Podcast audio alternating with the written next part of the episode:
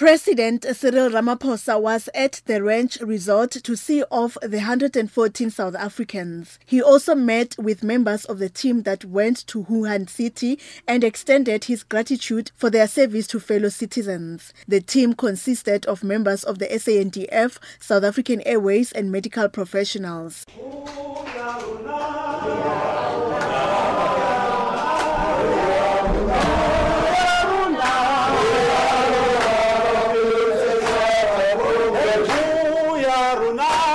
Ramaphosa says they have displayed the utmost patriotism by volunteering to go to what was the epicenter of the coronavirus. If there ever was a true representation of Thuma Mina, you are all the representation of Thuma Mina. And I'd like to thank you on behalf of all South Africans. And what even makes it more important is that you volunteered.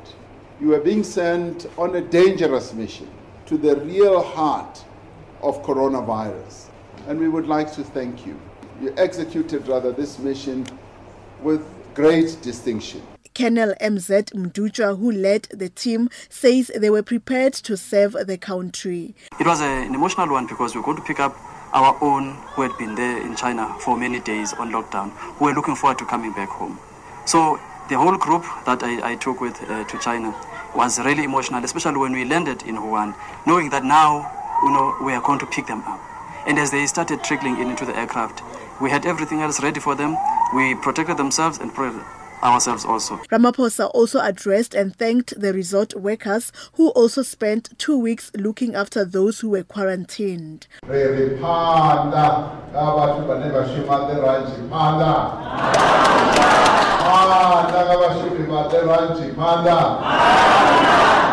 You really took the risk. You really were prepared to sacrifice. And we are delighted that you are amongst those South Africans who have been prepared to volunteer, volunteer to save the lives of others. But I am delighted, Uri, you do not have coronavirus.